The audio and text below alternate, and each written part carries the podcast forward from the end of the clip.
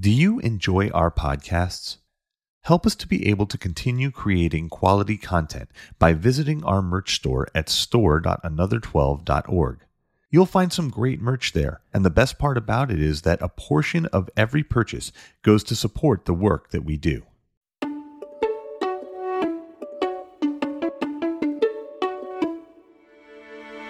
Welcome to Drippings from the Honeycomb, the official podcast of Another 12 Ministries. We are so glad that you have decided to join us as we enjoy the sweetness of God's Word, one verse at a time. Will God really punish those who reject Jesus and the gospel? Matthew 11:23 says, "And you Capernaum, will you be lifted to the heavens? No, you will go down to Hades. For if the miracles that were performed in you had been performed in Sodom, it would have remained unto this day.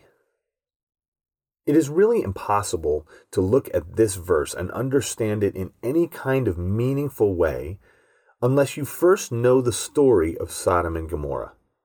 Now, Sodom and Gomorrah were two major cities that were in the Canaanite plain, and this is from the time of Abraham, when Abraham was wandering through what would be the promised land, the land that God had promised to give his descendants and he was living in the wilderness.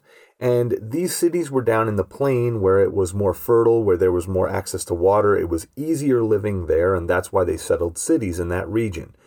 And Abraham's nephew lived in the actual city of Sodom. He had separated from Abraham at one point. They were both living in the wilderness, but their herdsmen were fighting over resources like food for their flocks and water for their flocks because it was the wilderness and it was more difficult to live in that place. And so Abraham had said to Lot, Pick where you want to go you can go this way, and if you go this way, I'll go that way. Or you could go that way, and if you go there, I'll go the other way, and so on.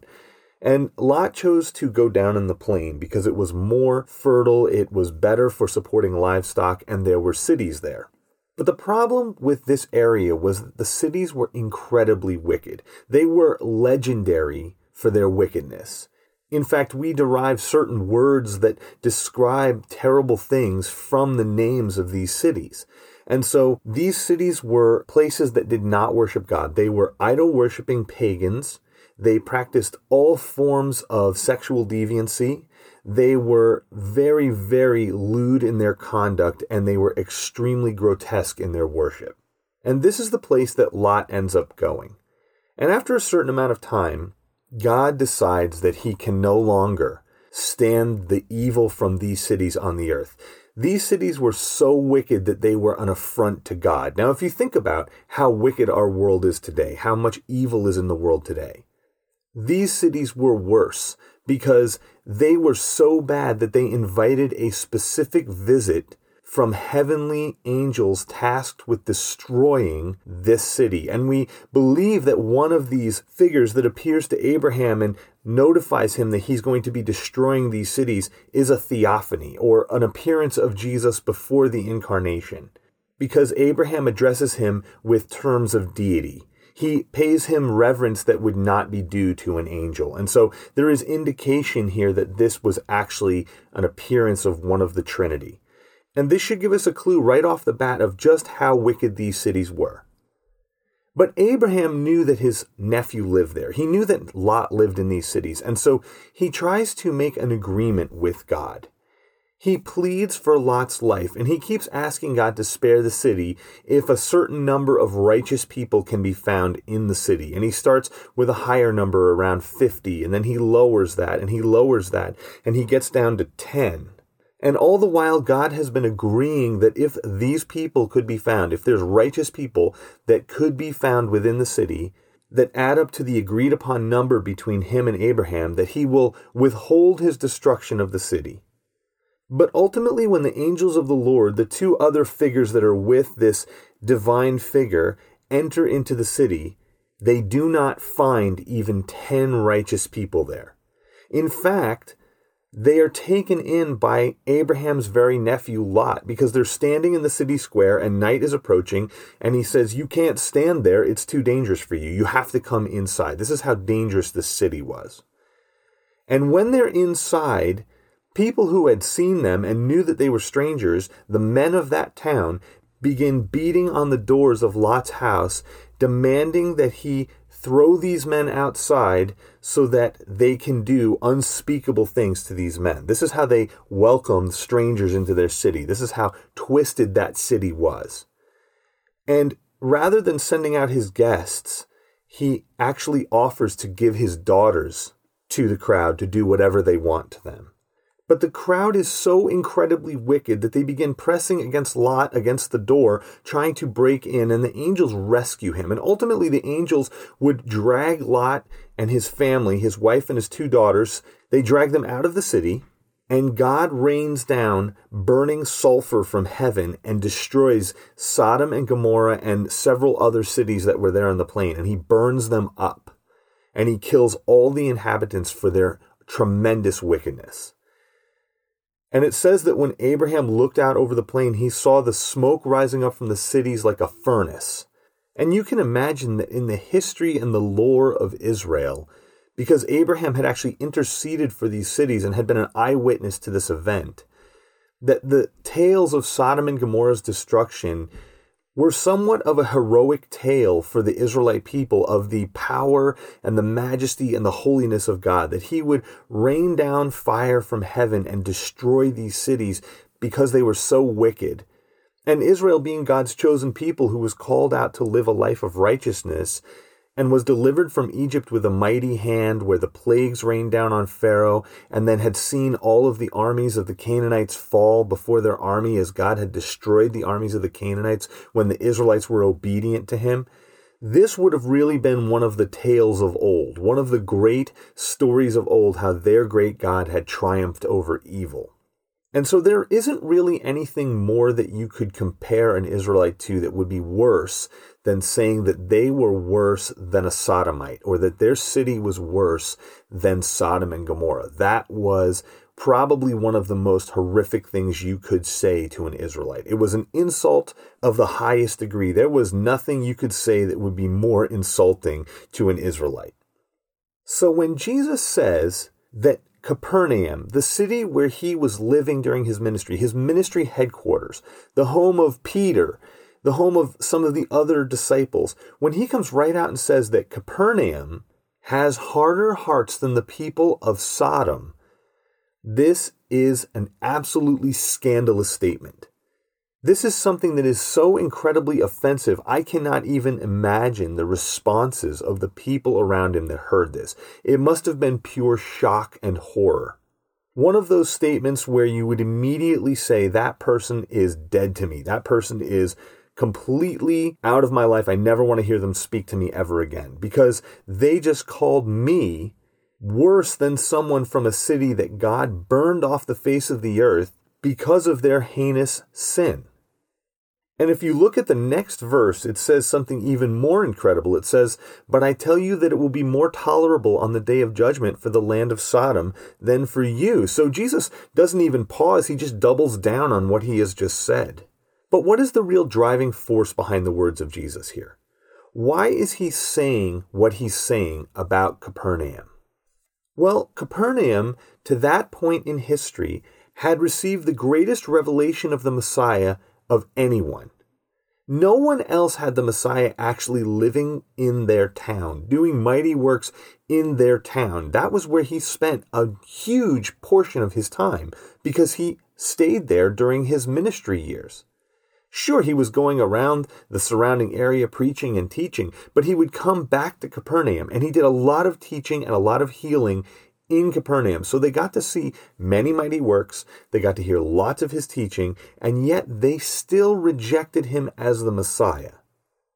And he simply makes the point of listen, if I had done this in Sodom, if I had made Sodom my ministry headquarters, that town would have repented. They would have actually turned to me but you are Jews. You have all of the scriptures. You have all of the prophecies. You know what to look for. You know that a Messiah is coming. And here I am living right in your town, ministering in your town. You have total access to me, and yet you're rejecting me. You're worse than Sodom. because you have the key to eternal life right in your town, and you're too arrogant, too hard hearted, and too sinful to see it. You are so caught up in your way, so confident that you can get to God on your own, so confident that because you are Jews, you don't need anything else.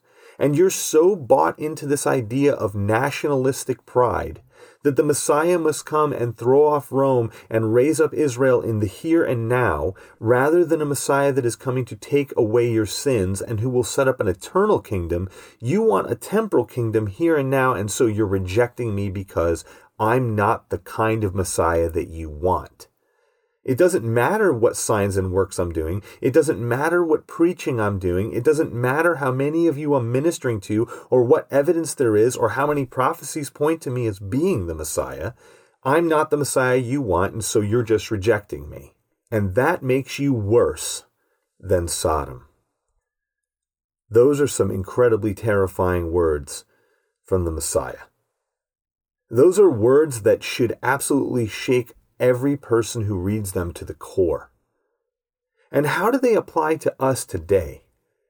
Does our world stand under the same judgment as Capernaum if we reject Jesus and the gospel? Unfortunately, we stand under a worse judgment than Capernaum if we reject the gospel. And you might be thinking, how is that possible? Capernaum had Jesus right there. But don't forget, Jesus' ministry wasn't finished yet. Jesus hadn't gone to the cross. Jesus hadn't been resurrected. Jesus hadn't ascended to the throne of God. Jesus' ministry had not yet been recorded by multiple eyewitnesses, attested to by multiple eyewitnesses, and documented through the scriptures of the New Testament. And the people in Capernaum didn't have access to the church, the body of Christ, here on earth. They didn't have the testimony of billions of lives over the last 2,000 years that have been changed by the power of God. They didn't have 2,000 years of writing and preaching and teaching that affirmed the gospel, that affirmed the ministry of Jesus, that showed the validity of the scriptures. And so, in reality, the world today actually has more evidence for Jesus, more evidence for the truth of the gospel, more evidence for God, more evidence for the validity of Scripture than Capernaum did 2,000 years ago when Jesus spoke this curse over them. And that's a thought that is even more terrifying, because if Sodom will be judged less than Capernaum, then we can be sure with all of the evidence that we have been given for God, for His work, for Jesus Christ, for the salvation that is available to those who put their faith and trust in Jesus Christ, then judgment for our world will be worse than Capernaum because we have more. And to reject Jesus is a more egregious offense today even than it was when those who stood in His own presence were condemned by Him for rejecting Him. So, what does that mean for believers? Well, for believers, we should be about the message of the gospel. We should be giving the message of the gospel to everyone around us with urgency. Why? Because the judgment of God is something worthy of being feared. The judgment of God is something that we should not wish on our worst enemy. Jesus lived a perfect life and died a perfect death to give people hope and an escape from the judgment of God. In fact, more than just an escape, a rich fellowship with Him for eternity in a perfect world that He is making at the end of this age. We should be burdened to spread the message of the gospel with everyone around us so that they can partake in the glorious promise that Jesus has given us through His death, resurrection, and life. And for those who have not accepted the message of the gospel and the work of Jesus Christ, if you're listening to this today, the call is simple. Jesus desires a relationship with you. He desires you to bow the knee to Him and to give your life to Him, to commit to follow Him and become His disciple, to give up everything that you are, to give up all that you have, to follow Him for the promise of life eternal and things that are so much better than this world that you cannot even imagine. Life with Him in a perfect place, in perfect fellowship with Him and with everyone else that is part of His family, in a perfected world that He will remake and He has done everything to accomplish this work for you. Love drove him to the cross. Love drove him to this earth. Love drove him to make the ultimate sacrifice for sinners like me, like you. And his salvation is given to those who put their faith and trust in Jesus and who commit to follow him with all of their life, willing to give up this life for what Jesus has promised his followers in the future, which is a far better life than we could ever attain here under any circumstance. And so I would encourage you if you don't know Jesus, if you don't have a relationship with God, fall on your knees and ask Him to save you. Ask Him to come into your life, commit your heart to follow Him, and get involved with a local church that can shepherd you and disciple you into a true relationship with God, serving Him with all your heart, and become part of the family of believers who are anxiously looking forward to the return of Jesus Christ when we will be with Him and we will be together in glory.